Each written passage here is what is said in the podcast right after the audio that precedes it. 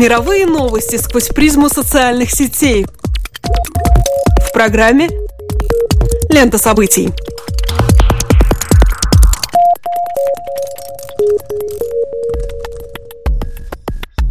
Добрый день, дорогие друзья. Меня зовут Алексей Гусев, и вы слушаете Латвийское радио 4. А меня Роман Шмелев, и в эфире еженедельный дайджест онлайн новостей «Лента событий». Здесь мы бросаем наш субъективный взгляд на происходящее и обсуждаемое в интернете. Facebook, Twitter – все самое интересное и актуальное из мира интернета в течение следующих 15 минут. В мировом топе Твиттера продолжает находиться трагический хэштег «Charleston Shooting». Девять человек погибли в результате стрельбы в одной из самых известных афроамериканских церквей, расположенных в городе Чарльстон, штат Южная Каролина. По данным полиции, огонь открыл молодой белый мужчина, все его жертвы черные. Власти уже успели объявить случившееся преступлением на почве ненависти. Сейчас ведется активный поиск виновного, но поймать по горячим следам его не удалось. Убийство афроамериканцев белым мужчиной вновь подняло проблему расизма в США. Если бы стрелок оказался черным, его назвали бы бандитом. Если мусульманином, то террористом. Если белым, ему все простят из-за психического заболевания. Написал свой неутешительный прогноз один из комментаторов в Твиттере. Хотя штат Южная Каролина очень консервативный, Чарльстон – это молодежный студенческий город, где после случившегося вполне может подняться волна протеста. Средства массовой информации не исключают, что он встанет в одну линию с такими городами, как Балтимор и Фергюсон, где вспыхивали массовые волнения после убийств чернокожих полицейскими. В российском сегменте Твиттера обсуждается арест имущества России в нескольких странах Европы из-за решения Гагского суда по делу ЮКОСа. На данный момент внимание пользователей обращено на заявление президента Владимира Путина, где он отмечает, цитирую, «По вопросам и по делам подобного рода Гагский арбитражный суд имеет компетенцию только в отношении тех стран, которые подписали и ратифицировали Европейскую энергетическую хартию. Россия не ратифицировала эту хартию, поэтому мы не признаем юрисдикцию этой судебной инстанции и будем доказывать это в установленном порядке через судебные процедуры. Конец цитаты. Впрочем, мало кто из пользователей считает, что такая стратегия даст результат. Недоразумение недели. Недоразумением стала инициатива некоего дизайнера по имени Мэтью Баланьес, запустившего 15 июня сайт, с помощью которого можно создать аватар, выражающий поддержку кандидата на пост президента США Хиллари Клинтон. Порой в социальных сетях встречаются профильные фотографии, на которых можно заметить некий логотип.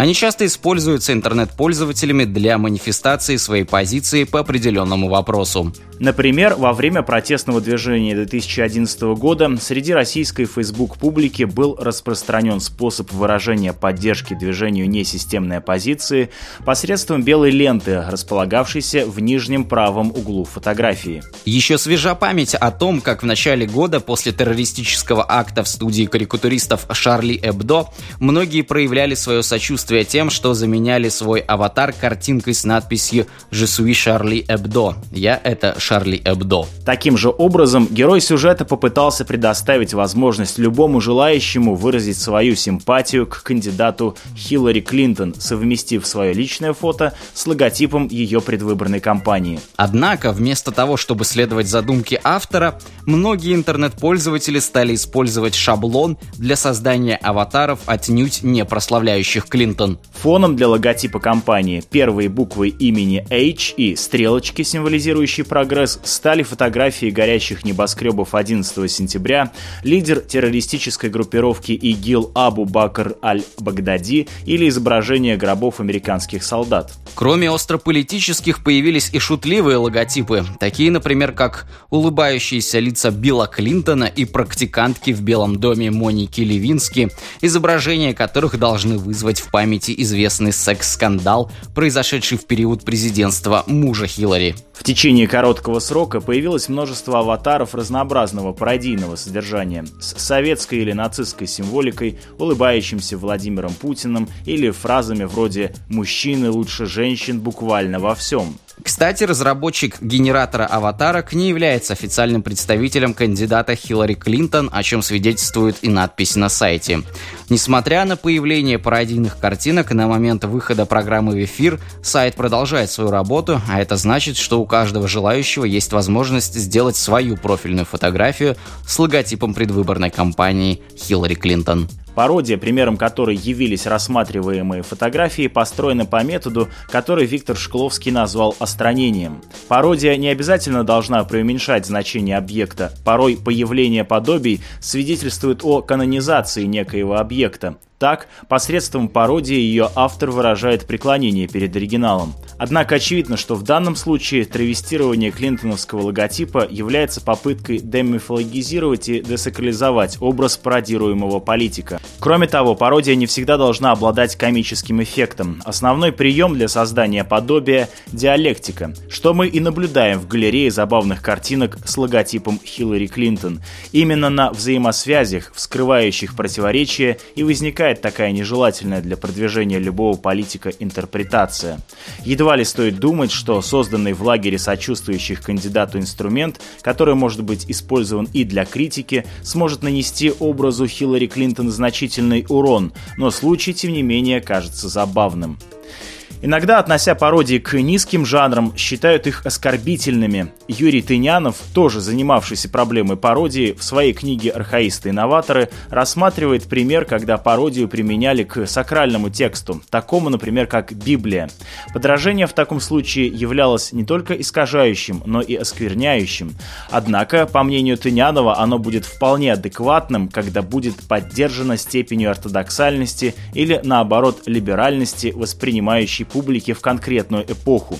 Иными словами, способность отреагировать и дешифровать пародию варьируется и зависит от аудитории, на которую она рассчитана, а степень обиды и раздражения диагностирует сакрализованные в этом обществе объекты.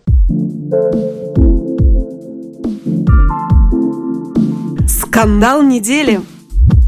Издание The Daily Dot сообщило о том, что игрок американского бейсбольного клуба Boston Red Sox Пабло Сандаваль решением тренерского штаба был помещен на скамейку запасных – после того, как признался в нарушении политики социальных медиа главной бейсбольной лиги. Дело в том, что во время одного из матчей регулярного чемпионата игрок закрылся в туалете и ставил лайки в Инстаграм. Обнаружил этот факт спортивный журналист Джаред Карабис. Просматривая свою ленту Инстаграма во время игры Red Sox против Атланты Брейвс, он заметил, что от аккаунта спортсмена совсем недавно исходила активность. Своим удивлением журналист поделился в Твиттере, опубликовав скриншот собственного телефона телефона, где видно, как с аккаунта бейсболиста были залайканы две фотографии неких привлекательных женщин. Сопоставление по времени действий в Инстаграме с ходом игры привело к заключению о том, что Сандаваль действительно ставил свои лайки в то время, когда игра еще продолжалась.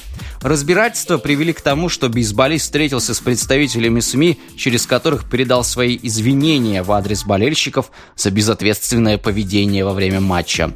По его словам, после замены он взял гаджет по дороге в туалет и действительно зашел в Инстаграм. Также Сандаваль заявил, что в качестве наказания пропустит следующий следующую игру. Судя по всему, это серьезная мера, так как спортсмен может не заработать значительную сумму. Если, конечно, верить одному из болельщиков, который выложил по случаю в Твиттер демотиватор с надписью, цитирую, «Он больше внимания уделяет телочкам в Инстаграме, чем игре и все равно зарабатывает 117 283 доллара за матч». Конец цитаты. The Daily Telegraph напомнил, что главная бейсбольная лига также может наказать звезду Red Sox. Согласно правилам, сотрудникам и игрокам клубов во время игры запрещается использовать телефоны либо другие мобильные устройства на поле и в раздевалке непосредственно до и во время игры. Мы уже не раз говорили о том, как вместо того, чтобы расширить зону частного пространства, распространяя ее до масштабов интернета, социальные сети, наоборот, его уничтожают. Также в наше поле зрения уже попадали случаи, когда действия пользователей шли в разрез с профессиональной этикой и приводили к отстранению от работы из-за того, что образ компании оказывался подвержен тому нежелательному символическому эффекту, который возникал от откровенной фотографии, снятой на рабочем месте и опубликованной в социальной сети, и или грубого комментария. Сейчас мы видим, как наказание последовало за само использование социального приложения. Об этом и хочется поговорить. Мы таскаем телефоны повсюду, и немногие из нас смогут откровенно заявить о том, что никогда не прихватывали свой смартфон, направляясь в уборную. Напомним, будто бы именно в этом уединенном месте находился спортсмен, конечно, не на поле.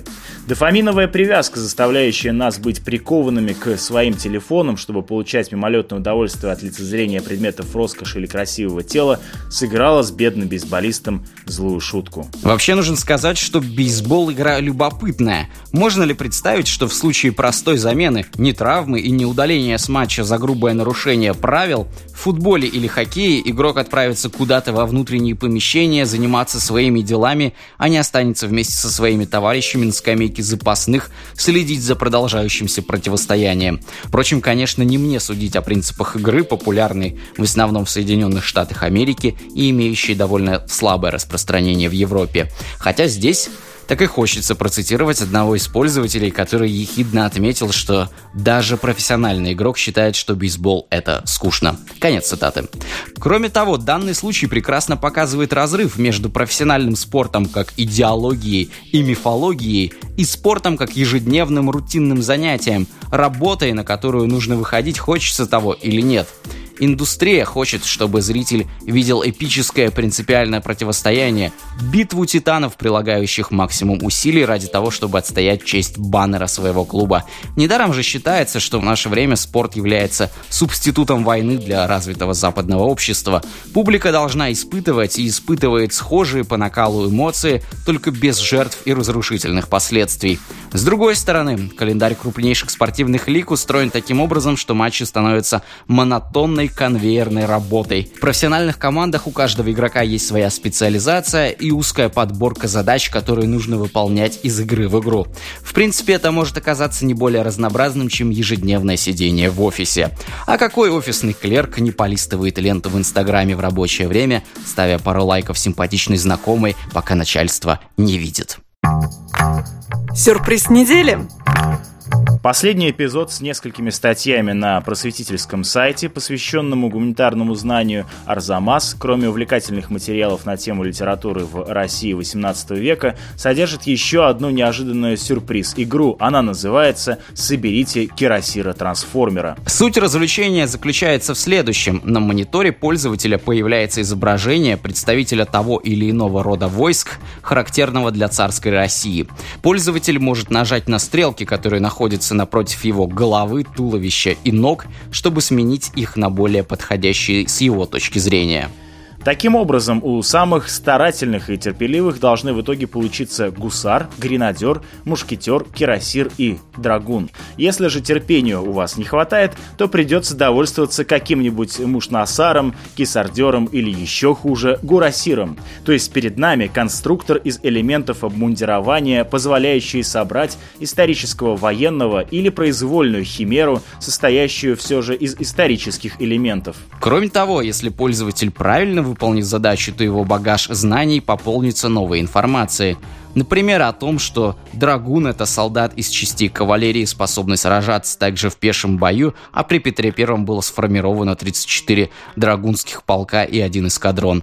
Или то, что мушкетер — это солдат из пехотных частей, изначально вооруженный мушкетом, а впервые в России они появились в полках нового строя при Михаиле Федоровиче. В общем, игрой можно пользоваться как э, средством для пополнения пробелов в своем историческом знании, так и платформой для создания странных родов войск с не менее замысловатыми и дикими названиями. Некоторые пользователи оценили именно этот развлекательный аспект и делятся созданными ими химерами. Следует отметить, что решить задачу методом простого тыка достаточно трудно, так как возможны 125 различных вариантов комбинаций между частями обмундирования солдат, и только 5 из них будут верными. Ориентироваться на соответствие фасонов туловища, ног и головного убора тоже не очень-то получается, если вы не являетесь специалистом, но задача легко решается, если обращать внимание на лингвистические подсказки. Допустим, у вас в наличии на данном этапе тот же мушнасар. Это хорошая старт стартовая точка для того, чтобы собрать мушкетера. Главное найти те ноги, которые бы завершали обозначение получившейся химеры как тер. Дальше подобрать необходимое туловище становится делом техники и нескольких кликов. Это показывает, что Логос всегда может преобразовать хаос в космос. Поэтому представленная игра и является образовательной не только из-за информации, которую мы можем усвоить, но и из-за самого способа взаимодействия, который предлагает нам этот, на первый взгляд, незамысловатый вид развлечения. Кроме того, игра Арзамаса также напоминает некоторые интерактивные текстовые игры, которые появлялись в российском интернете на заре его существования и создавались энтузиастами сети и слова. Например, можно вспомнить проект Романа Лейбова и Дмитрия Манина «Сад расходящихся Хоку». Там участникам игры предлагалось дописать Хоку по первой или последней строке, случайно выбранной из массива уже существующих текстов. В результате связи всех текстов по строкам образовывался многомерный лабиринт, состоящий из бесконечно ветвящихся и пересекающихся цепочек.